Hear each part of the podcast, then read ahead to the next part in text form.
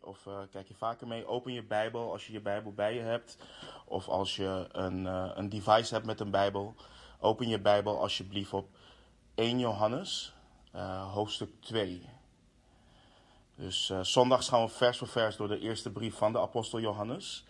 En we pakken het op vanochtend in hoofdstuk 2 vanaf, vanaf vers 18. Ik ik had gehoopt dat we, de, dat we het hoofdstuk zouden afmaken, maar dat hoop ik elke week. Uh, maar dat, uh, dat gaan we vandaag niet doen. Dat, uh, dat is helaas niet gelukt. Dus maar um, desalniettemin wordt het een, wordt het, hoop ik, wordt het een zegen. Maar we pakken het op vanaf vers 18, dus 1 Johannes, hoofdstuk 2, vanaf vers 18. Um, waar de apostel Johannes schrijft onder leiding van de Heilige Geest. Kinderen, het is het laatste uur. En zoals u gehoord hebt dat de antichrist eraan komt, zijn er ook nu al veel antichristen gekomen, waaruit wij weten dat het het laatste uur is. Zij zijn uit ons midden weggegaan, maar zij waren niet uit ons. Want als zij uit ons geweest waren, dan zouden zij bij ons gebleven zijn. Maar het moest openbaar worden dat zij niet allen uit ons zijn.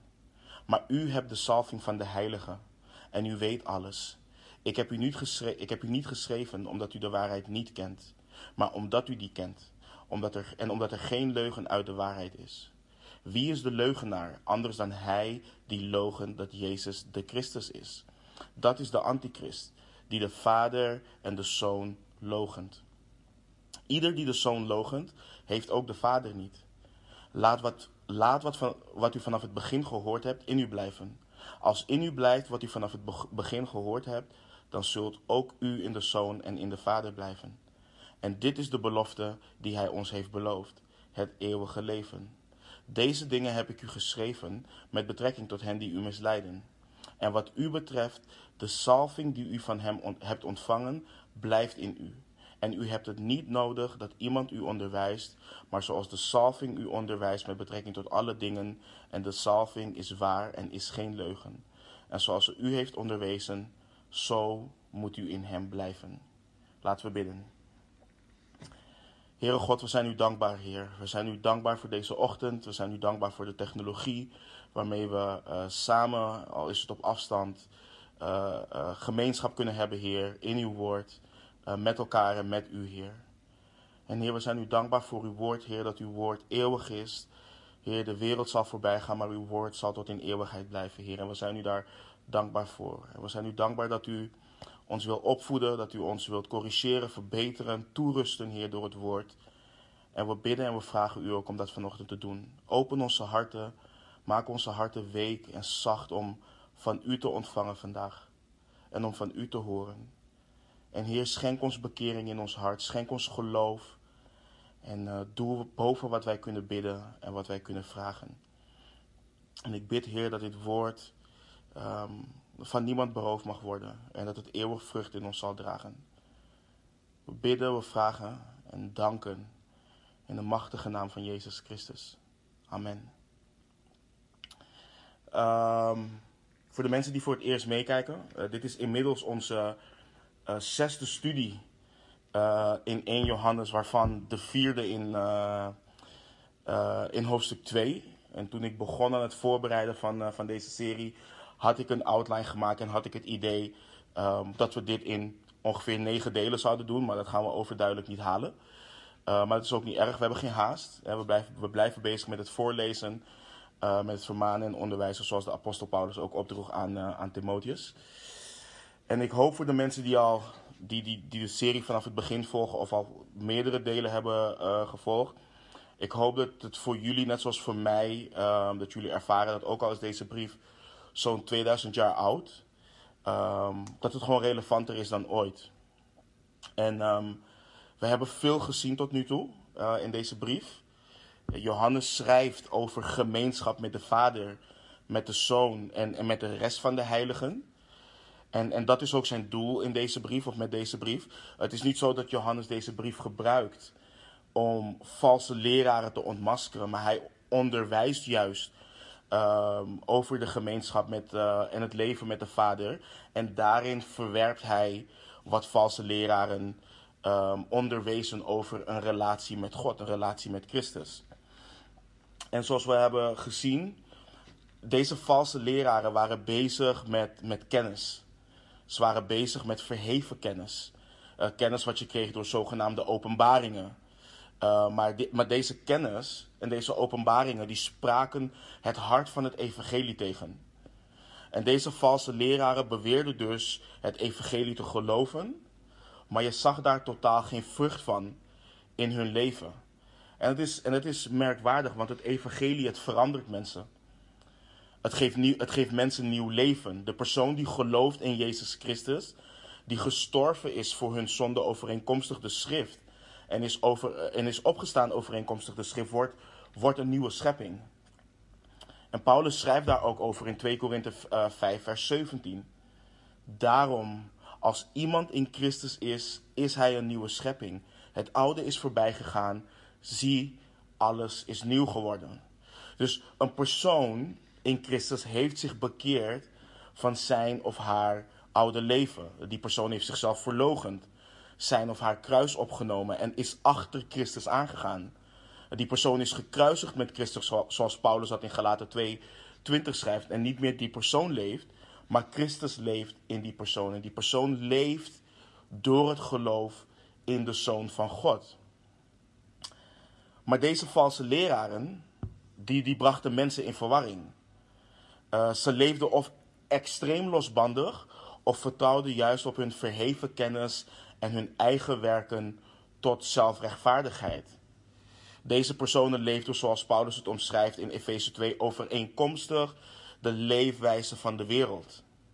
Maar toch beweerden zij christenen te zijn. Toch beweerden ze te geloven in God. Ze beweerden een relatie met Hem te hebben. En Johannes heeft een aantal testen gegeven, een, een aantal manieren waarop we kunnen toetsen um, of iemand daadwerkelijk gemeenschap met de Vader en de Zoon heeft.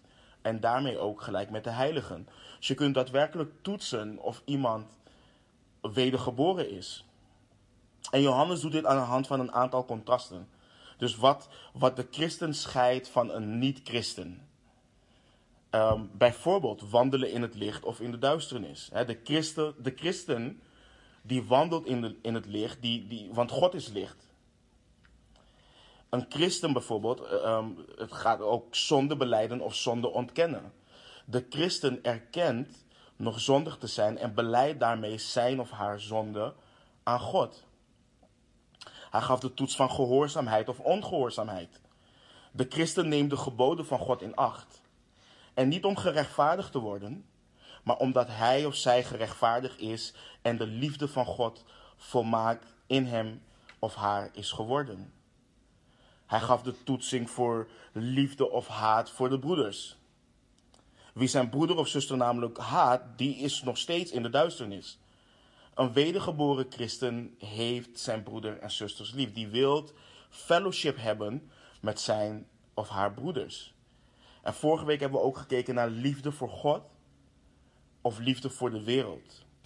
En Johannes schreef, want waar de liefde voor de wereld is, is de liefde voor de Vader niet. We hebben vorige week gezien dat de liefde voor de wereld juist de liefde voor de Vader verdrijft. En wat we ook hebben gezien, Johannes is behoorlijk zwart-wit. Hij is heel duidelijk. Uh, maar zijn benadering en motivatie is liefde.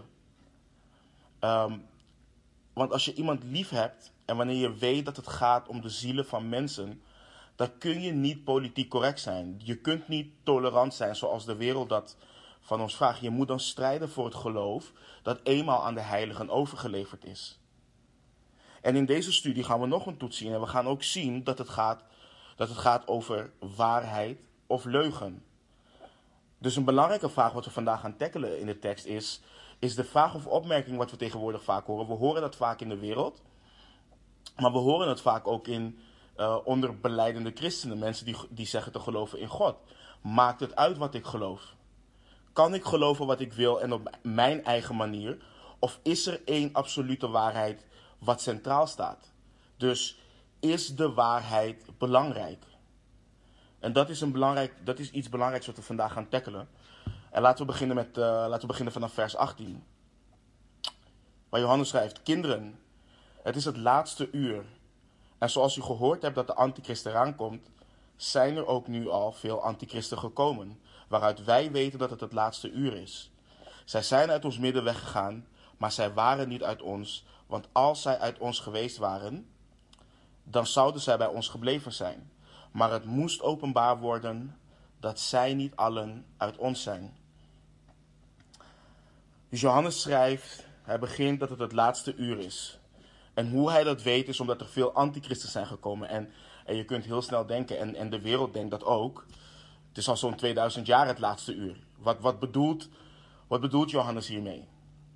En deze tekst leert ons dat Johannes in de verwachting leefde dat de Heere Jezus ieder moment terug kon komen. Vanaf de hemelvaart van de Heere Jezus leefde de wereld in het laatste uur. En Johannes was waakzaam en hij was gereed voor de terugkomst van de Heere Jezus. En dat horen wij in deze generatie ook te zijn.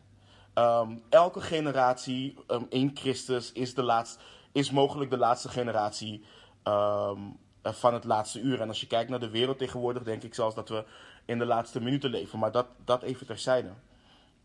Maar we horen uh, waakzaam te zijn en we horen gereed te zijn voor de komst van de Heer Jezus. Want het is het laatste uur. En de Heer Jezus zei zelf, wat we kunnen lezen in Marcus 13, vers 33. Let op, waak en bid, want u weet niet wanneer het de tijd is. En ik hoop dat jullie, net zoals ik, uitkijken naar het moment dat we Hem zullen zien zoals Hij is. En het is iets prachtigs waar we, waar we met zekerheid naar uit mogen kijken. De terugkomst van de Heer Jezus. En Johannes schrijft dus, dit is het laatste uur en het is te herkennen aan het feit dat er veel antichristen gekomen zijn. En dat ze gehoord hebben dat de antichrist eraan komt. Dus we zien een onderscheid tussen antichrist en antichristen. En, het, het, interessante is, Johannes is de enige die het woord antichrist in het Nieuwe Testament gebruikt. Maar het concept antichrist is niet nieuw. We kennen het al vanuit het Oude Testament. In Daniel 7 lezen we over de horen. Um, Paulus schrijft in 2 Thessalonicense over de mens der wetteloosheid. De zoon van het verderf. Hij zal velen misleiden met allerlei kracht, tekenen en wonderen van de leugen. Hij zal zichzelf voordoen als God of verheffen tot God.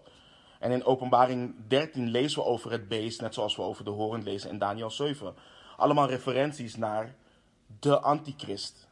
Zo'n man die zal opstaan om Christus en zijn eh, volgelingen meer dan wie dan ook in de geschiedenis te vervolgen. En de antichrist gaat beweren de ware Messias te zijn en zal wereldheerschappij eh, zoeken en zal proberen alle volgelingen van Jezus Christus en de natie Israël ook te vernietigen. En Johannes schrijft, jullie hebben gehoord dat hij eraan komt. Maar dat er ook al veel antichristen gekomen zijn. En Johannes zegt hier, hij schrijft hier dat de geest die werkzaam zal zijn in de antichrist, nu al werkzaam is in de valse leraren die de kerk hebben verlaten. Of die ook nog steeds werkzaam zijn binnen de kerk. Maar in deze context de kerk hebben verlaten. En een belangrijk ding is bij het voorvoegsel anti, uh, in antichrist, krijgen we al snel de gedachte dat het tegen zijn uh, betekent. Dus iemand die tegen Christus is. En hoewel het ook waar is, is dat niet het enige wat het betekent. Het betekent ook in plaats van. In plaats van Christus. Dus afhankelijk van de context is het tegen Christus of in plaats van Christus of zelfs beide. En wanneer je denkt aan antichristen of de antichrist, denk dan niet meteen aan iemand die er openlijk voor uitkomt en zegt: Ik verkondig dwaalleer. Ik lieg, ik ben tegen Christus of ik wil je misleiden. Dit kunnen hele charismatische mensen zijn die heel subtiel en heel sluw te werk gaan. Net zoals de Satan doen ze zich voor als een engel van licht. En, en, en hoe werkt de Satan? De Satan probeert altijd eerst het woord van God te verdraaien. Hij probeert twijfel daarover te zaaien. En als dat niet lukt, dan gaat hij gelijk voor het vernietigen van het woord. Want wat gebeurde er bijvoorbeeld in, in de Hof van Eden in Genesis 3?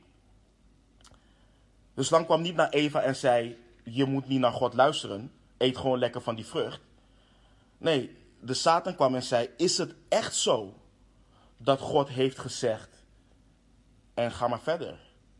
En toen Eva reageerde met het woord van God, zag de vijand dat in eerste instantie uh, het zaaien van twijfel mislukt is.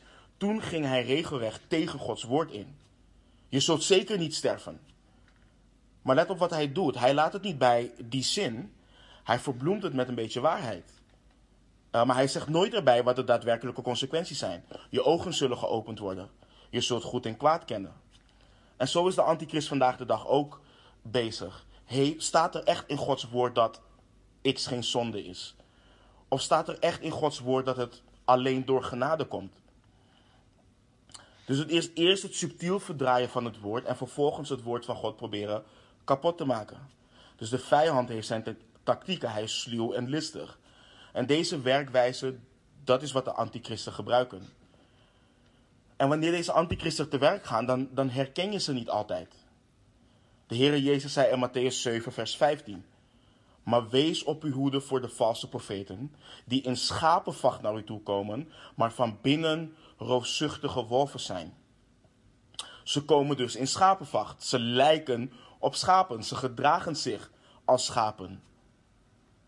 Paulus waarschuwde de leiders in Efeze ook toen hij wegging in Handelingen 20 vanaf vers 29. Want dit weet ik, dat na mijn vertrek vrede wolven bij u zullen binnenkomen die de kudde niet sparen.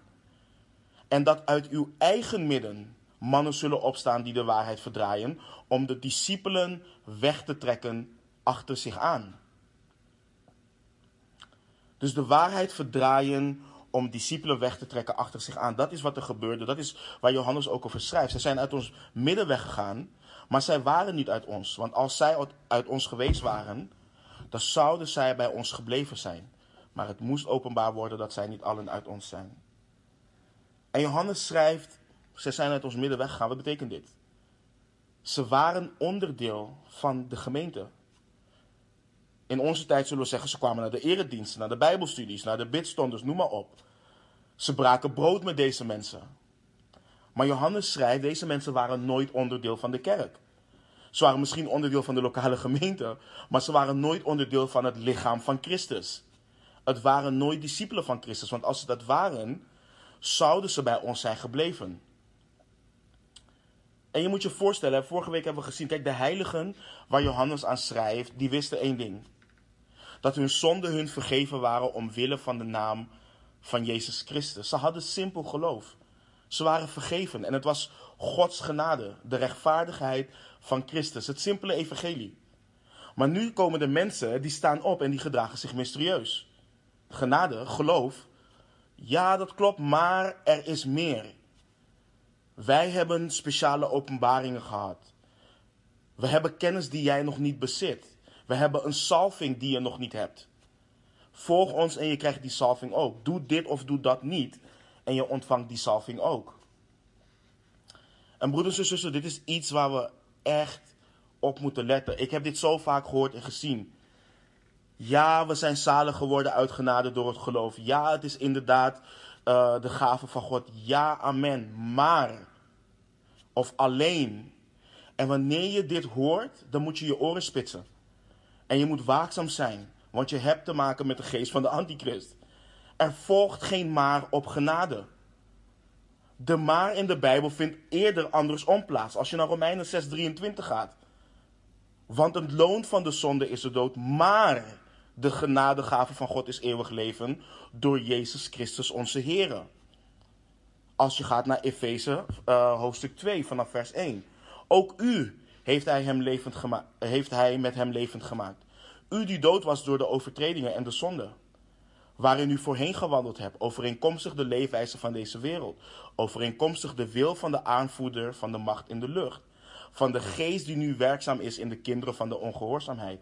Onder wie ook wij allen voorheen verkeerden, in de begeerte van ons vlees, door de wil van het vlees en de gedachten te doen. En wij waren van nature kinderen des toorns, evenals de anderen. Maar God, die rijk is in barmhartigheid, heeft ons door zijn grote liefde, waarmee hij ons lief gehad heeft. Ga maar verder. Of in Galaten 4, vanaf vers 3. Zo waren ook wij, toen wij nog onmondige kinderen waren, als slaven onderworpen aan de grondbeginselen van de wereld. Maar toen de volheid van de tijd gekomen was, zond God zijn zoon uit, geboren uit een vrouw, geboren onder de wet. Er volgt geen maar op genade. En deze mensen met hun speciale salving, die hebben de kerk verlaten. En waarschijnlijk zijn er ook mensen met hem meegegaan. Maar aan de mensen die zijn gebleven, schrijft Johannes, zij zijn weggegaan. Zij die weg zijn gegaan, zij waren niet uit ons. Het moest openbaar worden. En let goed op wat Johannes doet. Er is, er is echt iets waar we. Is, dit is iets waar we echt van mogen leren. En zeker in de tolerante tijd waarin we leven, uh, wat de kerk ook is binnen, binnengeslopen. En laten we vooropstellen dat het nooit leuk is als mensen de gemeente verlaten. Dat is nooit leuk. Um, als er een splitsing in de kerk plaatsvindt, niemand wil dat. Maar let op wat Johannes doet. Want Johannes is meer gericht op de zuiverheid binnen de kerk dan ervoor te zorgen dat de kerk groot wordt of groot blijft in aantallen. Johannes schrijft niet, oh we moeten achter hen aangaan, we moeten ze terugbrengen. Hij schrijft ook niet, laten we onze verschillen opzij zetten uh, en elkaar liefhebben. We dienen toch dezelfde God.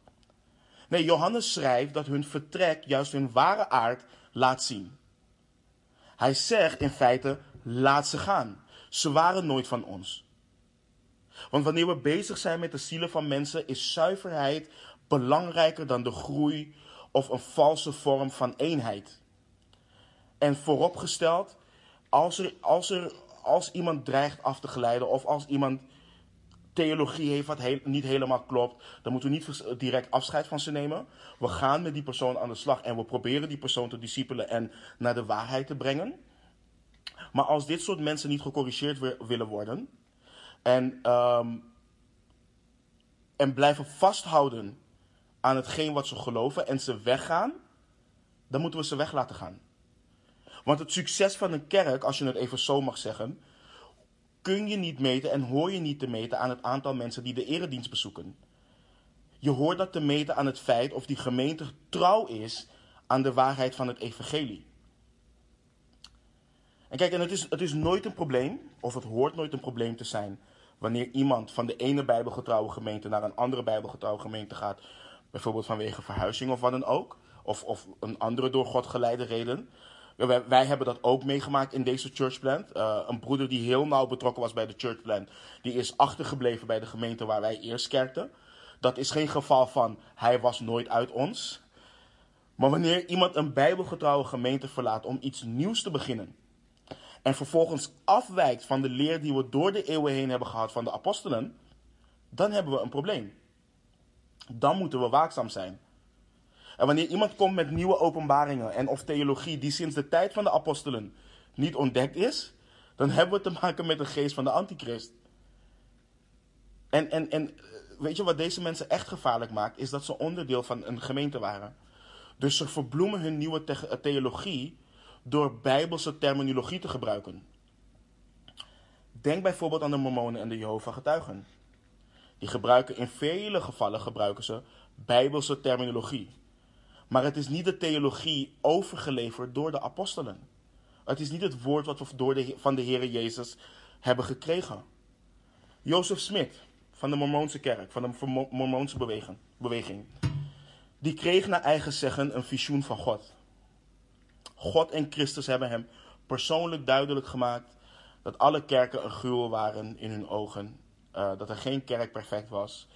En op basis daarvan is Jozef Smit een nieuwe een nieuwe religie gestart, wat de ware en perfecte kerk op aarde moest zijn. En je ziet het tegenwoordig veel in, in, in, in, in bewegingen. Hè? We gaan terug naar de ware kerk, zoals in handelingen. We gaan terug naar de perfecte kerk. De, de eerste kerk was ook niet perfect. Ik, ik weet niet, als je de brief 1 Korinthe alleen al leest, dan weet je dat de eerste kerk niet perfect was. Maar Jozef Smit vond of dacht, ja, dit is de ware kerk. Maar de leer van de Mormoonse kerk spreekt de Bijbel tegen. Sterker nog, ze voegen er dingen aan toe of wijzigen dingen. Mormonen geloven bijvoorbeeld niet dat God altijd de God van het universum is geweest. En ze onderwijzen dat hij deze status heeft gekregen door rechtvaardig te leven en door naar deze status te streven. En dat er dus meerdere Godwezens zijn. Maar dan lees ik Jesaja 43, vers 10. U bent mijn getuigen, spreekt de Heer en mijn dienaar die ik verkozen heb, heb, opdat u het weet en mij gelooft en begrijpt dat ik dezelfde ben. Voor mij is er geen God geformeerd en na mij zal er geen zijn. Mormonen geloven en onderwijzen dat de eerste geest die in de hemel geboren werd, Jezus was. En Jezus ontwikkelde zich vervolgens tot Godheid. Maar we leren in Johannes 1, vers 1 dat het woord er in het begin was. Hij was er altijd al. En we leren in Johannes 1, vers 4 dat alle dingen gemaakt zijn door het woord. En dat zonder dit woord geen ding gemaakt is dat gemaakt is. Jezus was in eeuwigheid bij de Vader. Hij is niet gemaakt. Hij is niet als geest geboren. Hij is God. Hij is altijd God geweest, zelfs toen hij hier mens op aarde was. Maar dit is niet alles. Dit is wat de vorige leider van de, van de Mormoonse kerk, Spencer Kimball, heeft geschreven over redding. Ik citeer. Een van de meest misleidende leerstellingen die door de Satan is ontstaan en door de mens is verkondigd, is dat de mens alleen wordt gered door de genade van God. Dat geloof in Jezus Christus alles is wat nodig is voor redding. Einde citaat. Maar de Bijbel leert. Want zo lief heeft God de wereld gehad dat hij zijn enige geboren zoon gegeven heeft. Opdat ieder die in hem gelooft niet verloren gaat, maar eeuwig leven heeft. Efeze 2, versen 8 en 9. Want uit genade bent u zalig geworden. Door het geloof. En dat niet uit u. Het is de gave van God. Niet uit werken, opdat niemand zou roemen. En het, en het, en het, het sluwe is. Deze mormonen die komen aan je deur. En ze zeggen niet, hé hey, wij zijn mormonen meer. Want dat mag niet meer van hun nieuwe leider. Nee, wij zijn van de kerk van Jezus Christus. Dat is wat zij vertellen. Dus je kunt je voorstellen dat dit soort leer mensen met een eenvoudig geloof in Christus in verwarring brengt. En dat gebeurt ook, en dat gebeurde er ook in de kerk waar Johannes aan schrijft. Deze mensen binnen de gemeente, of begonnen in de gemeente, knikten ja op de leer van de apostelen, maar met, maar met de tijd weken ze af van deze leer en beweerden ze een salving te hebben ontvangen van God. Ze verlieten de gemeente en namen mensen met zich mee. En je moet je voorstellen wat dat doet met een gemeente. Je broeders en zusters verlaten de fellowship en claimen opeens de, ware, de, de waarheid te hebben ontvangen. En te hebben gevonden. En daar blijf jij achter. Met je simpel en eenvoudig geloof. En Johannes richt zich op hen die gebleven zijn vanaf vers 20. Uh, vanaf vers 20. Maar u hebt de salving van de heilige en u weet alles. En, en wat ik al zei, hè, dan praten over salving. En de, de salving die hun kennis. Um, deze valse leraren spraken over een salving. En die salving die hun kennis gaf. Maar Johannes schrijft: nee, nee, nee, nee. Luister, je hebt de salving van de heilige. Salving, en salving spreekt van het gevuld zijn met de Heilige Geest. Dat de Heilige Geest in je is komen wonen. En vroeger werd in het Oude Testament werd er bijvoorbeeld over een profeet of over een koning. Um, werd er uh, olie gegoten als salving om die persoon te salven en in te wijden uh, voor, voor de bediening. En zo worden wij ook gesalfd met de Heilige Geest um, om in Christus te dienen. En iedere wedergeboren christen heeft deze salving. Het is iets waar alle christenen in, in delen. En deze valse leraren lieten het lijken alsof dit niet zo was. Alsof dit voor de elite christenen waren. En je ziet hier dat salving te maken heeft met waarheid. En tegenwoordig gebruiken ze salving in bepaalde, in, in bepaalde kringen um, uh, voor de raarste dingen. Rare manifestaties die we toeschrijven aan de Heilige Geest. Maar Johannes schrijft, u weet alles. En als je deze zin vertaalt vanuit het Grieks, dan krijg je eigenlijk een, een vertaling, jullie weten de waarheid. Of jullie, jullie allen kennen de waarheid. En iedere wedergeboren christen heeft uh, met de salving van de Heilige Geest het vermogen om de leugen van de waarheid te onderscheiden. Ook al ken je de Bijbel nog niet volledig. Wanneer een valse leer wordt verkondigd, heb je toch zoiets van: dit, dit klopt niet. En dit betekent niet dat we niet moeten groeien in kennis van het woord. Want de geest brengt tot, tot onze herinnering wat we hebben geleerd. Maar we mogen vertrouwen dat Gods geest in ons de leugen onderscheidt van de waarheid. En dat is waar Johannes de discipelen op wilt wijzen. Hij schrijft in vers 21: Ik heb u niet geschreven omdat u de waarheid niet kent, maar omdat u die kent en omdat er geen leugen uit de waarheid is. En Johannes drukt hen op het hart dat ze de waarheid kennen. En dit laat ons een belangrijk ding zien. Johannes geloofde in absolute waarheid. Johannes geloofde dat er waarheid was en dat er leugen was. En Johannes leert dat er geen leugen uit de waarheid kan komen. En dat is belangrijk in onze tijd waarin alles relatief is. Want we leven in een tijd waarin we het idee van absolute waarheid verwerpen. En vooral wanneer het gaat om het geestelijke. We horen dat het arrogant is, dat het bekrompen is om te zeggen dat je de waarheid hebt. En dat anderen die daar niet in staan het bij het verkeerde eind hebben. Dus waar we in leven is, en zelfs binnen de kerk hoor je dat, is dat men vindt dat je vrij bent om je eigen geestelijke mening te hebben, zolang je niet beweert dat wat jij gelooft de waarheid is. En, en, en dat brengt me bij mijn volgende punt. En ik heb het net over de Mormonen gehad. En we kunnen al vrij snel onderscheiden dat het een secte is. We kunnen dat ook met de Jehovah getuigen. En we laten dat ook los op de islam. Maar wat als we dit loslaten op hen die, die zich binnen het christendom bewegen? Zij die beweren het, een, een evangelische kerk of wat dan ook te zijn. En aan het begin van de studie stelde ik de vraag al die we gaan tackelen. Maakt het uit wat ik geloof? Kan ik geloven wat ik wil geloven en hoe ik wil geloven? Kan ik luisteren naar wie ik wil luisteren en beweren in de waarheid te zijn? Of de waarheid te geloven? En ik ga deze test loslaten op een aantal populaire bewegingen en leraren waar veel, wordt geluisterd, uh, waar veel naar wordt geluisterd tegenwoordig. Een hele bekende. Wordt door veel vrouwen beluisterd. Joyce Meyer. Op de website van Joyce Meyer staat haar statement of faith, wat ze gelooft. Er staat daar dat ze gelooft dat Gods woord onfeilbaar is. Dat ze gelooft in de drie eenheid. Dat men gescheiden is van God door zonde en noem maar op. En je zou denken, daar is niets mis mee. En dat is waar. Maar hier een aantal citaten wat Joyce Meyer onderwijst. Want er zit een verschil in wat je gelooft en wat je onderwijst. Joyce Meyer onderwijst dat Jezus Christus aan het kruis niet langer Gods zoon was. Ik citeer.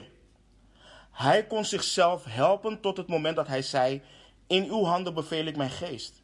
Vanaf dat moment kon hij niets meer voor zichzelf doen. Hij is zonde geworden. Hij was niet langer de zoon van God. Hij was zonde. Dit is valse leer. Dit is dwaalleer. Dit is godslastering. Er is geen tekst in de Bijbel geen tekst in de schrift waarin wordt geleerd dat Jezus niet meer de zoon van God was. Hij is de eeuwige zoon van God. Joyce Meyer onderwijst dat ze geen zondaar meer is. Ik citeer: Ik ben niet arm, ik ben niet ellendig, ik ben geen zondaar. Dat is een leugen uit de hel. Dat is wat ik was. Als ik nog steeds een zondaar was, dan is Jezus voor niets gestorven. En ik zal jullie wat vertellen, mensen. Ik ben pas gestopt met zondigen toen ik erachter kwam dat ik geen zondaar meer ben. En de religieuze wereld vindt dit dwaalleer en willen me daarvoor ophangen. Maar de Bijbel zegt dat ik rechtvaardig ben. Ik kan niet zowel rechtvaardig als een zondaar zijn. Einde citaat. We hebben in de tweede studie, de tweede en de derde studie van 1 Johannes hebben we dit behandeld. Waar Johannes ons leert dat we niet zonder zonde zijn. Johannes, 1 Johannes 1 vers 8. Als wij zeggen dat wij geen zonde hebben, misleiden we onszelf en is de waarheid niet in ons. Johannes schreef dat als we gezondigd hebben, hebben we een voorspraak bij de Vader. Paulus, de grote apostel Paulus, schreef over zichzelf in Romeinen 7 vanaf vers 19. Want het goede dat ik wil, doe ik niet. Maar het kwade dat ik niet wil, dat doe ik. Als ik nu dat doe wat ik niet wil, breng ik dat, ik, breng ik dat niet meer teweeg maar de zonde die in mij woont. En dan schrijft hij in vers 24: Ik, ellendig mens, wie zal mij verlossen uit het lichaam van deze dood? Paulus erkende het, Johannes erkende het door te schrijven. Wij hebben een voorspraak bij de Vader. Maar ergens is Joyce Meyer verlicht en is zij geen zondaar meer, terwijl de Bijbel het overduidelijk leert. En de laatste van Joyce Meyer, en dit is uit haar boek De belangrijkste keuze die je ooit zult maken. Ik citeer. Over Jezus Christus zegt ze dit. Zijn geest ging naar de hel, omdat dat is waar we verdienen om naartoe te gaan. Er is geen hoop dat iemand naar de hemel gaat, tenzij ze deze waarheid geloven. Hij is de hel binnengegaan, hij heeft daar onze prijs betaald. Er is, einde citaat, er is geen hoop dat iemand naar de hemel gaat, tenzij ze deze waarheid geloven. Dit is een hele sterke statement. Want de Bijbel leert ons dat de Heer Jezus wel naar de geesten in de gevangenis heeft gepredikt. Maar dit betekent niet dat hij naar de hel is gegaan om te, om onze, um, om te betalen voor onze zonde. Colossense 1:20 leert ons en dat hij door hem alle dingen met zichzelf verzoenen zou. Door vrede te maken, met het, uh, te maken door het bloed van zijn kruis. Ja, door hem, zowel de dingen die op aarde zijn als de dingen die in de hemelen zijn. Petrus schrijft in 1 Petrus 2:24. Die zelf onze zonde in zijn lichaam gedragen heeft op het hout. Opdat wij voor de zonden dood, voor de gerechtigheid zouden leven door zijn striemen bent u genezen. De Heere Jezus heeft de prijs niet betaald in de hel, maar aan het kruis. Hij heeft ons niet vrijgekocht in de hel, hij heeft ons vrijgekocht met zijn bloed aan het kruis. Dat is een groot verschil. En zeker wanneer je schrijft dat niemand de hoop op de hemel heeft, als je dit niet gelooft. En, en, en, en weet je, naast Joyce Meyer heb je ook de hele, de hele Word of Faith movement, wat heel populair is tegenwoordig. En mensen die daarbij horen, Benny Hinn, Battlekerk, Kenneth Copeland en, en tal anderen. En weet je, kijk, ik wil zeggen, ik ben, ik ben niet begonnen aan het voorbereiden van deze studie met het idee om een lijst met namen te noemen en mensen zwart te maken. Ik heb persoonlijk niets tegen deze mensen. Maar ik heb wel problemen met het feit dat ze uitspraken doen en dat presenteren als waarheid van God. En het ding is, Word of Faith is on-bijbels. Het is dwaalleer. De kern van de Word of Faith beweging is het geloof in de kracht van het geloof. Ze leren dat woorden worden, uh, kunnen worden gebruikt om de geloofskracht te manipuleren en zo in feite te creëren wat de Bijbel volgens hen belooft rijkdom, gezondheid of wat voor vorm van voorspoed dan ook. Word of Faith kerken leren dat God mensen schiep naar zijn letterlijke fysieke beeld als kleine goden. Ze leren dat voor de val mensen het potentieel hadden om dingen tot stand te brengen tot, door hun geloofskracht. En na de val mensen de natuur van Satan uh, aannamen en verloren ze het vermogen om dingen tot hun bestaan te roepen of visualiseren. En om dit recht te trekken heeft Jezus zijn goddelijkheid opgegeven en werd hij een man, stierf geestelijk en nam de natuur van Satan aan. Hij ging naar de hel en werd wedergeboren, dat, dat leert de Bijbel niet, en stond uit de dood op met Gods natuur. En hierop volgend stuurde Jezus de Heilige Geest om dit voor gelovigen ook te doen, zodat ze weer kleine goden konden worden, zoals God oorspronkelijk had bedoeld. En het resultaat hier, hiervan is dat geloven, gelovigen als kleine goden het vermogen weer hebben om door de kracht van geloof welvarend en voorspoedig te zijn in het leven. Ziekte, zonde, mislukking in het leven zijn het gevolg van een gebrek aan geloof en worden verholpen door beleidenis en proclamaties. Dus dingen proclameren en, en claimen. Mensen, dit is valse leer. Dit is niet bijbels. Dit is de geest van de antichrist. En ik zal je zeggen waarom dit gevaarlijk is. Want mensen zien niet in en erkennen niet dat zonde hun grootste probleem is. En dat men verlossing van zonde nodig heeft. Maar ze zien, nee, zonde is simpelweg het probleem wat in de weg staat van gezondheid, van rijkdom, van status, van een Tesla, van een BMW of van wat dan ook. Ze zien dan niet in dat zonde niet het probleem is waar men van verlost moet worden, maar dat het een obstakel is van een groter probleem. Armoede. Een slechte gezondheid. En Jezus is dan niet de naam um, van verlossing van zonde, maar hij is dan de naam van verlossing van armoede. Hij is niet de weg naar de Vader, maar de weg naar rijkdom en gezondheid. En simpel geloof is dan niet meer wat ons redt, maar geloof wordt een manifestatie en een kracht waarmee we dingen hun bestaan in kunnen spreken. En kunnen geloven. En zien we niet in dat dit afgoderij is. Zien we niet in dat dit niet het evangelie van Jezus Christus is. Dus wat doen deze mensen wanneer ze dit onderwezen krijgen en geloven? Ze lezen de Bijbel. Ze gaan naar erediensten. Ze gaan naar een thuiskring. Ze brengen hun het geloof op en visualiseren de dingen die ze moeten visualiseren. Ze spreken geen ziekte uit. Ze proclameren gezondheid over zichzelf en anderen. Maar wanneer die ene grote crisis in hun leven uitspeelt en ze dan horen Gods genade is genoeg, dan is het over. Want dat is niet wat hem beloofd is. En zien we dan niet in dat mensen als schapen regelrecht de, regelrecht de hel inlopen achter deze valse leraren aan? De Word of Faith beweging verhoogt de mens tot het niveau van God en verlaagt God tot het niveau van mens. Het is de leugen van de Satan sinds de Hof van Eden. U zult als God zijn. Mensen, dit is de geest van de antichrist. Hetzelfde is met de populaire Hillsong. Ik was zelf iemand die naar Hillsong ging een paar maanden. En niet lang. Want bij binnenkomst zag ik al dat het fout was. Maar ik zit daar. Dienst na dienst. Ik hoor niks over bekering. Niks over zonde. Niks over heiliging. Enkele Bijbelversen uit context geciteerd. En Brian Houston, de lead pastor, die schrijft boek na boek na boek over spoor, voorspoed. Je beste leven nu. Je hebt meer geld nodig en noem maar op. Dus de vraag is, maakt het uit wat ik geloof? Het antwoord is ja. Kan ik geloven wat ik wil geloven over God? Over Christus? Over het evangelie? Nee. Er is maar één evangelie. Paulus schreef aan de Galaten vanaf vers 6 in hoofdstuk 1. Ik verwonder mij erover dat u zich zo snel afwendt van hem die u in de genade van Christus geroepen heeft naar een ander evangelie, terwijl er geen ander is. Als zijn er ook sommigen die u in verwarring brengen en het evangelie van Christus willen verdraaien. Er is geen ander evangelie. Er is maar één evangelie. Er is maar één ding waar men verlost van moet worden. Zonde. Zonde is het grootste probleem van de mens. Door de zonde missen we de heerlijkheid van God. Door de zonde hangt Gods toorn boven de mens.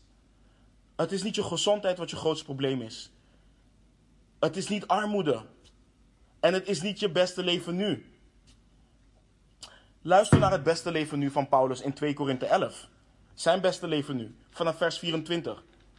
Van de Joden heb ik vijfmaal de 40 min 1 zweepslagen ontvangen. Driemaal ben ik met de roede gegezeld.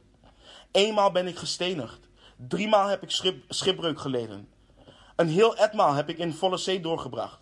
Op reis was ik vaak in gevaar door rivieren, in gevaar door rovers, in gevaar van de kant van volksgenoten, in gevaar van de kant van heidenen, in gevaar in de stad, in gevaar in de woestijn, in gevaar op zee, in gevaar onder valse broeders, in inspanning en moeite, vaak in nachten zonder slaap, in honger en dorst, vaak in vasten, in koude en naaktheid.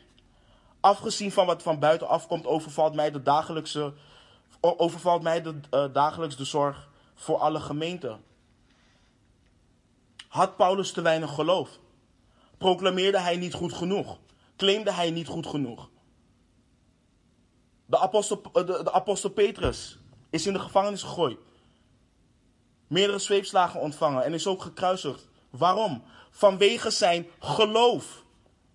Stefanus kunnen we in handelingen lezen. Hij is gestenigd. Judas, niet Iscariot, maar met een bel vermoord. Verdiep je in het leven van de apostelen. Verdiep je in de eerste kerkvaders. En je zult zien wat hun geloof hun bracht. Het bracht de haat van de wereld. Het bracht vervolging, armoede. Maar ze hadden alle zegeningen in de hemelse gewesten. Ze hadden schatten in het koninkrijk van God. Broeders en zusters, dwaal niet. Er is geen leugen uit de waarheid. Er is geen ander evangelie.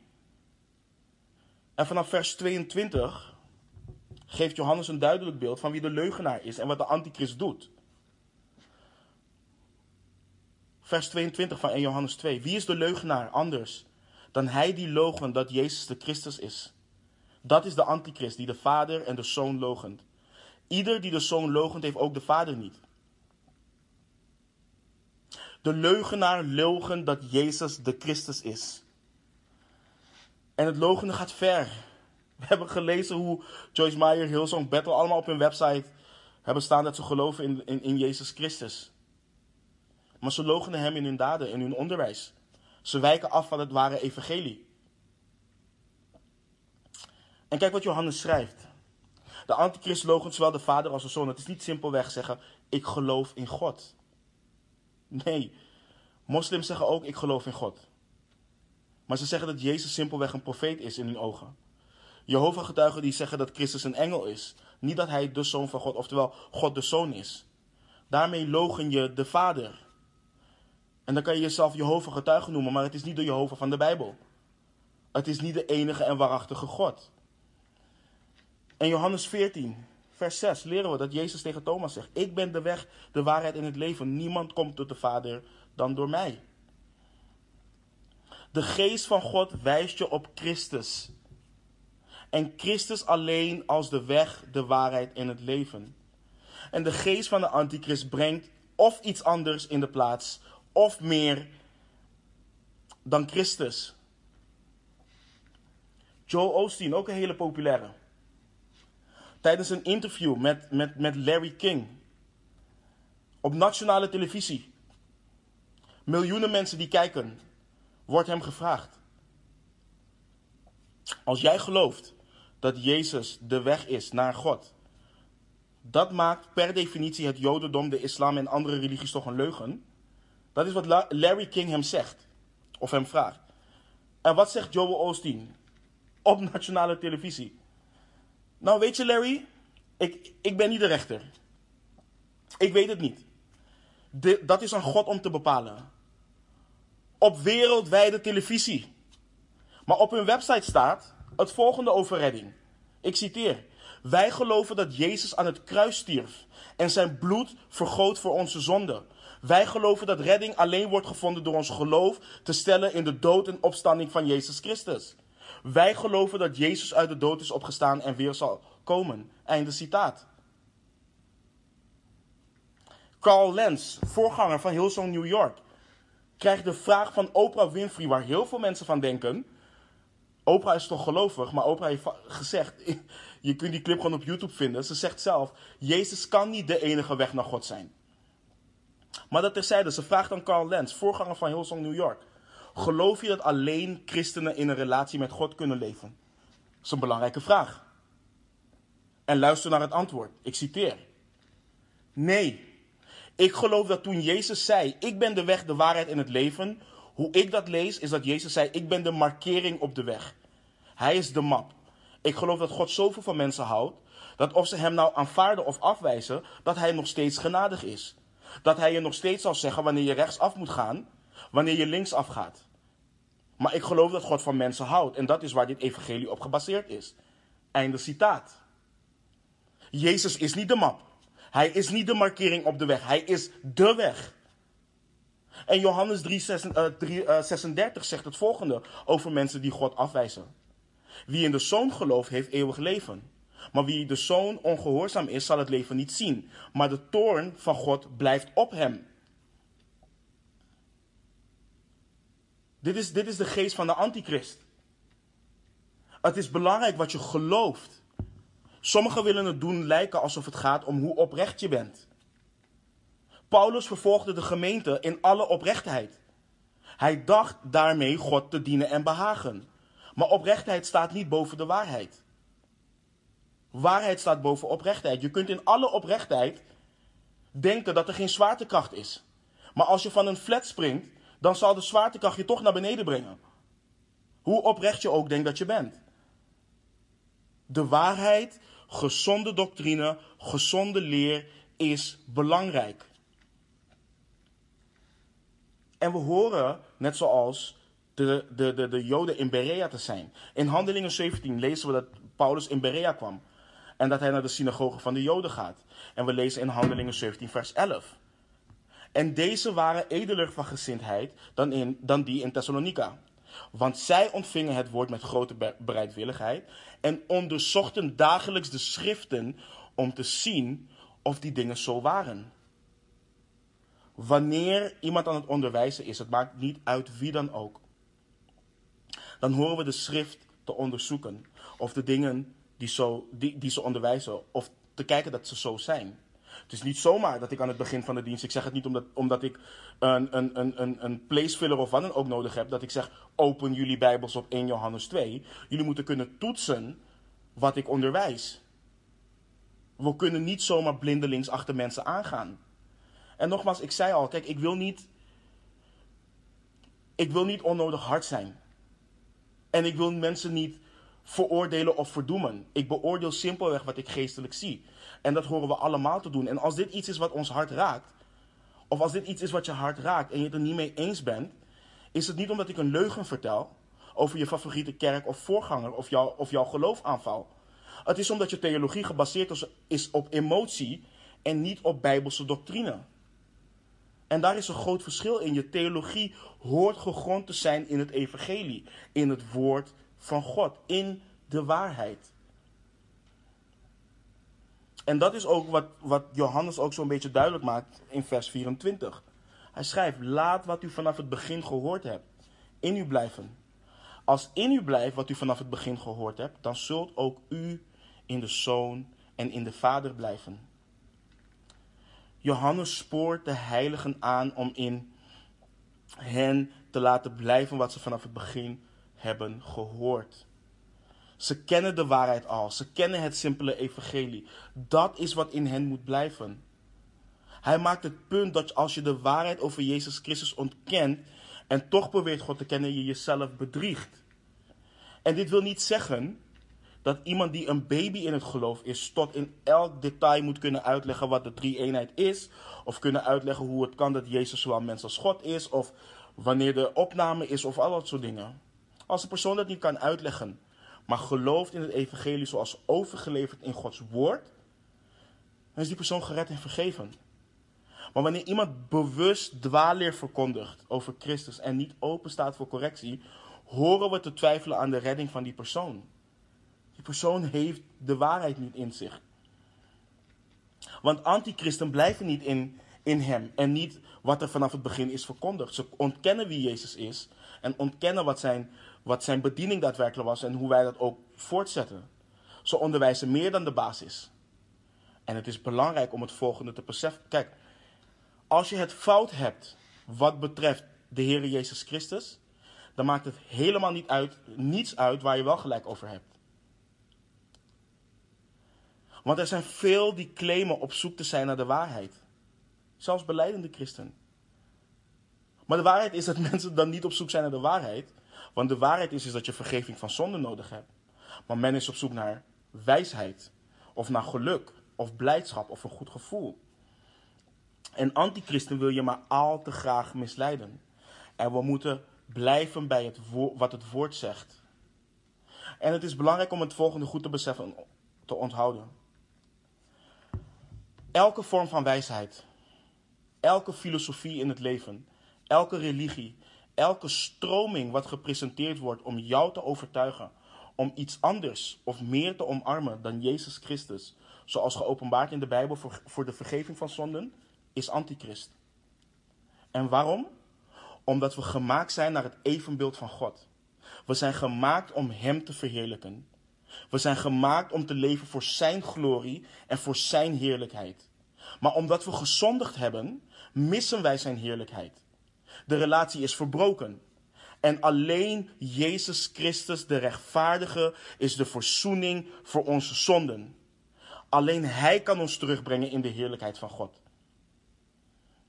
En als je iets in de plaats van Jezus brengt, zoals, zoals in de Bijbel geopenbaard, de Jezus die is gekomen om zondaar zalig te maken en de Vader heeft geopenbaard, de Alpha en de Omega, het woord des levens, de Zoon van God waardoor alles is geschapen, dan kun je niet gered worden. Dan kun je niet in gemeenschap met God leven. Dan blijf je de heerlijkheid van God missen en blijft Gods toorn boven je hangen. Maar prijs God dat Hij zijn zoon heeft gezonden en dat er een weg is. Dat Jezus Christus de weg is. Dus elke vorm van wijsheid, elke filosofie in het leven, elke religie, elke stroming wat gepresenteerd wordt om jou te overtuigen om iets anders of meer te omarmen dan Jezus Christus, zoals geopenbaard in de Bijbel voor de vergeving van zonden, is antichrist. Paulus schreef in 1 Korinthe 4, vers 6. Deze dingen nu, broeders, heb ik ter wille van u op mijzelf en, Apollos getoetst, uh, toegepast. Met de bedoeling dat u van ons leert niets te bedenken boven wat er geschreven staat. Opdat niemand zich ten gunste van de een boven de ander verheft. Niets bedenken wat boven wat, uh, boven wat geschreven staat. En weet je hoe vaak dit voorkomt? Er is een groeiende gemeente in Nederland die het volgende gelooft. Dit staat op hun website. Wij geloven dat je gemaakt bent. Ik citeer, wij geloven dat je gemaakt bent om van God, van mensen en van jezelf te houden. En daar willen we je graag bij helpen. Einde citaat. Als eerste hebben wij mensen, we hebben geen hulp nodig bij het uh, liefhebben van onszelf. We doen dat al genoeg. En hoe rijmt dit dan met het feit dat Christus zegt dat we onszelf juist moeten verloochenen? Dat we moeten sterven aan onszelf. Dat we ons kruis moeten opnemen. Lieve broeders en zusters, blijf bij wat we hebben gehoord. Er is veel dwaalleer. Als het evangelie in ons blijft, wat we vanaf het begin hebben gehoord, dan zijn wij ook in de Zoon en in de Vader. We hebben dan gemeenschap met de Vader en de Zoon. En Johannes schrijft in vers 25 wat het hart is van wat zij vanaf het begin hebben gehoord. En dit is de belofte die hij ons heeft beloofd: het eeuwig leven. Het eeuwige leven. Lieve mensen, is dit geen goed nieuws? Is dit geen prachtig nieuws? Eeuwig leven. Dit is een ongelofelijke mooie belofte. We mogen in de heerlijkheid van God gaan wonen voor eeuwig. En dit door Gods genade, door zijn barmhartigheid, omdat zijn goede tierenheid aan ons verschenen is. Het is het werk van God, het werk van Christus. En Christus is voor onze zonde gestorven overeenkomstig de schriften. En dat is zo essentieel, want het laat zien dat mensen onder Gods toorn staan. Zijn heilige en rechtvaardige toorn. We verdienen allemaal de eeuwige dood. Zijn oordeel verdienen we. En we kunnen niets doen om Gods toorn van ons af te wenden. Er is geen daad goed genoeg wat we kunnen doen. Al bedenk je de nobelste daad in je hoofd, waar de hele wereld het eens mee zou zijn, die je voor God zou kunnen doen, dan zou het voor God alsnog als een bezoedeld kleed zijn. En God is niet gekomen om tegen ons te zeggen: dit zijn de regels die je moet volgen, dit zijn de dingen die je moet doen. Laat je dopen, doe je communie, zorg dat je familieleden voor je bidt, ga naar de kerk. Uh, en wanneer je doodgaat, dan ga je even door een vage vuur heen. En wanneer je genoeg geboet hebt, dan kom je de hemel in. Dat is niet wat God leert. God keek en zag dat er niemand rechtvaardig was. Hij zag dat er niemand goed was. Niemand was rechtvaardig genoeg om de zonde van de wereld weg te nemen. Maar God, barmhartig en genade, heeft, heeft ons gegeven wat we, niet, wat, wat we niet verdienen. En hij heeft ons niet gegeven wat we verdienen. Hij heeft zijn zoon naar aarde gestuurd. Zijn rechtvaardige zoon waar hij zijn welbehagen in vindt. Zijn zoon die de wet vervulde. De koning der koningen, die is naar aarde gekomen. Hij die zonder zonde was, heeft de straf op zich genomen. Het is genade op genade en zijn belofte is eeuwig leven. Het is een belofte die hij beloofd had voordat wij er überhaupt aan dachten om verzoend te worden met God. Wat is er, wat is er mooier, lieve mensen, dan God, dan het eeuwige leven wat God belooft als gratis cadeau? Een cadeau wat een, schuldige zondaar in geloof mag ontvangen. Er is niets mooiers dan dat. Er is geen religie die dit kan aanbieden. Geen religie die kan waarmaken wat er in Romeinen 4, vers 5 staat. Bij hem echter die niet werkt, maar gelooft in hem die de goddeloze rechtvaardigt, wordt zijn geloof gerekend tot rechtvaardigheid, tot gerechtigheid, sorry. Dit is wat ze vanaf het begin hebben gehoord. En dit is wat ze hebben aangenomen. En dit is wat wij mogen aannemen. En dat is waarom Johannes schrijft om hen te beschermen tegen misleiding. En waarom ik ook over bepaalde mensen praat om te beschermen tegen misleiding. Tegen valse leraren, antichristen, die meer of anders dan dit onderwijzen. Hij schrijft vanaf vers 26. Deze dingen heb ik u geschreven met betrekking tot hen die u misleiden. En wat u betreft, de salving die u van hem hebt ontvangen, blijft in u. En u hebt het niet nodig dat iemand u onderwijst, maar zoals deze salving u onderwijst met betrekking tot alle dingen. En die salving is waar en is geen leugen.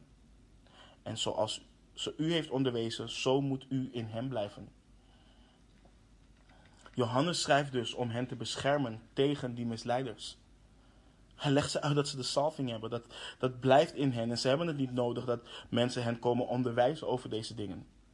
En Johannes zegt hier niet mee dat er geen leraars nodig zijn, want hij onderwijst hen zelf ook. Maar hij schrijft eerder dat zij het niet nodig hebben dat mensen komt onderwijzen over de dingen die ze vanaf het begin hebben gehoord. Niemand hoeft daar wat aan toe te voegen.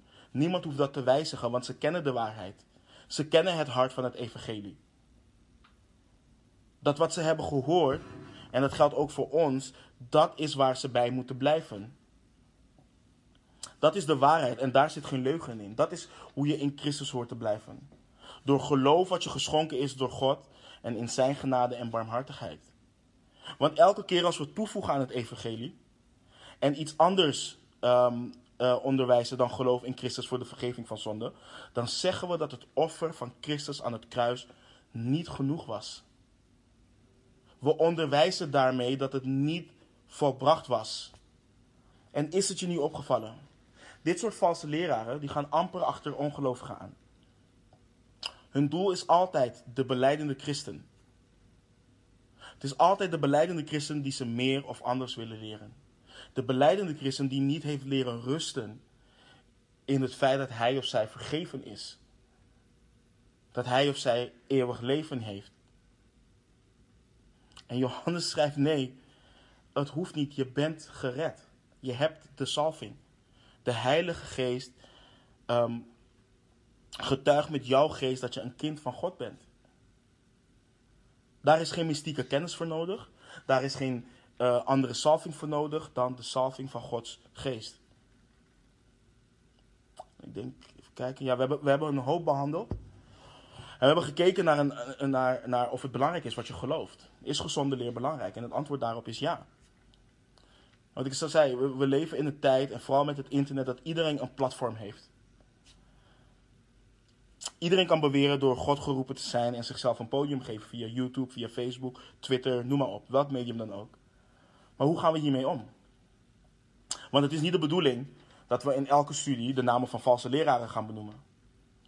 En men hoort ook niet afhankelijk te zijn van één persoon om dwaalleraren en dwaalleraar, of dwaalleer te herkennen en te ontmaskeren. En drie dingen zijn belangrijk. Um, natuurlijk veel meer, maar ik, ik, ik som het even op in drie dingen. Eén is, ken de waarheid. Als christenen horen we gegrond te zijn in de waarheid. En om de leugen van de waarheid te kunnen onderscheiden, moeten we de waarheid kennen. Dat je weet wanneer iets van Gods geest is, dus overeenkomstig zijn woord, of dat wanneer iets komt van de geest van de antichrist.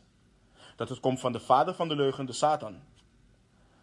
Je hoort Gods woord te kennen. Er, er is geen excuus hebben door een dag voorbij te laten gaan zonder gemeenschap te hebben met God in en door zijn woord. Wijd jezelf toe aan het bestuderen van de waarheid van Gods woord. Iedere dag weer opnieuw. En, en sommige mensen kunnen doorslaan in het focussen op dwaalleraren. En het focussen op wat onderwijst die, wat onderwijst die. En het enige wat je doet, want ik heb dat ook meegemaakt, is dat je dan kijkt naar die video's of je leest die dingen en je, je raakt enorm gefrustreerd. En wat er gebeurt is dat je, je wordt beroofd van de vrede die Christus geeft. Dus ken de waarheid. De Bijbel is, is geen boek geschreven door een aantal mannen met wijze lessen. De Bijbel is Gods woord. Hij is de auteur. En hij wil je onderwijzen, verbeteren en opvoeden in de rechtvaardigheid. Hij wil je toerusten om de leugen en misleiding te kunnen weerleggen. Je compleet, je volmaakt maken, je toerusten tot elk goed werk. Um, dat is wat hij wil doen. Dus één, ken de waarheid. Twee, houd je ogen gericht op Christus. Wat ik net al zei, sommigen gaan zo op in het ontmaskeren van valse leraren of zijn er zo mee bezig dat ze hun eerste liefde uit het oog gaan verliezen. Het wordt dan een iets van ik heb gelijk en ik heb de waarheid en jij niet. En het is dat Christus, kijk, Christus is de leidsman en voleinder van ons geloof. Hij is het begin en het einde van ons geloof. We horen ons op Hem te richten. En ja, we horen niet onwetend te zijn over wat er in de wereld, uh, wat er in de wereld speelt. Maar onze focus hoort Christus te zijn. We horen ons vast te klampen aan Hem. De eenvoud die er in Hem is. En het belangrijkste is ook dat je deze dingen doet in de kracht van Gods geest, in de kracht van de Heilige Geest. Het is niet iets wat we uit onszelf kunnen doen. Het is iets waar we voor kunnen bidden, waar we voor mogen bidden, waar we voor moeten bidden. Dus één, ken de waarheid. En twee, houd je ogen gericht op Christus. En drie, en dat is echt een belangrijke, en vooral in de tijd waarin we nu uh, leven, Sta voor Gods waarheid. Laat je niet van je stuk brengen door antichristen. Laat valse leraren je niet de mond snoeren of afschrikken. Sta voor Christus die gekruisigd is. Verkondig het simpele evangelie, dat men alleen door genade gered wordt, dat het niet uit werken is, dat Jezus Christus God is. Laat Gods licht schijnen wanneer duisternis haar werk probeert te doen. Doe het in liefde, want we hoeven geen slaande ruzie met mensen te hebben. We hoeven ook niet hatelijk te doen richting mensen. We kunnen en moeten het zoals Johannes dat ook doet. Hij schrijft lieve kinderen. We horen mensen in liefde op de waarheid te wijzen. En wie weet, schenkt God hen geloof en wie weet, schenkt Hij hen bekering. Maar dat is wat we moeten doen. Ken de waarheid, houd je ogen gericht op Christus en sta voor Gods waarheid. Laten we bidden. Heere Jezus, Heere God, we zijn u dankbaar. O Heer, we zijn u dankbaar voor hoe goed u bent. We zijn u dankbaar voor, het, voor, voor de belofte van het eeuwig leven. We zijn u dankbaar, Heer, dat we in en door u de waarheid mogen kennen. En ik bid ook voor het ieder van ons. Dat u onze ogen opent. Heer, en daar waar we misschien moeite hebben met het onderscheiden van de waarheid, uh, van de leugen, Heer. Bid ik dat u onze ogen opent, dat u ons verstand opent, zoals u ook de discipelen op de weg uh, naar Emmaus uh, hun verstand geopend had, Heer, om de schrift te begrijpen. Heer, bid ik dat ook voor ons. Dat u ons verstand opent om de schrift te begrijpen. Dat u, dat u ons leert om de waarheid te herkennen, Heer. En dat we daar ook in mogen rusten. Heer, het is zo wonderbaarlijk dat we vergeven zijn van onze zonden. Dat we door Christus verzoend zijn met u. En dat er een dag komt dat we in uw eeuwige heerlijkheid mogen leven. Dat we met de heiligen mogen gaan zingen, heilig, heilig, heilig bent u Heer. Dank u wel daarvoor. En Heer, ik bid, Heer, dat u ons beschermt. Ik dank u voor het feit dat we verzegeld zijn met de Heilige Geest. Dat we de salving hebben en dat we de waarheid kennen. En ik bid voor de mensen die, die dreigen af te dwalen. En, en, en vooral het feit dat ze in hun hart misschien hebben om echt de waarheid te kennen, Heer. Ik bid en ik vraag u om hun vrede te schenken in het eenvoudige evangelie, Heer, in het simpele evangelie. O Heer, dat u uw kerk zuiver en puur houdt en dat u het reinigt. En dat u ons ook de vrijmoedigheid en kracht en geloof geeft om het ware evangelie te verkondigen in de wereld, Heer. Heer, u heeft ons een grote opdracht gegeven. En ik bid dat u ons daarvoor toerust. Dat we in vrijmoedigheid mogen uitgaan om dit te verkondigen. Heer, we loven en prijzen uw naam. Dank u nogmaals ook voor de technologie dat we dit samen zo kunnen doen. En bidden al deze dingen in Jezus' naam. Amen.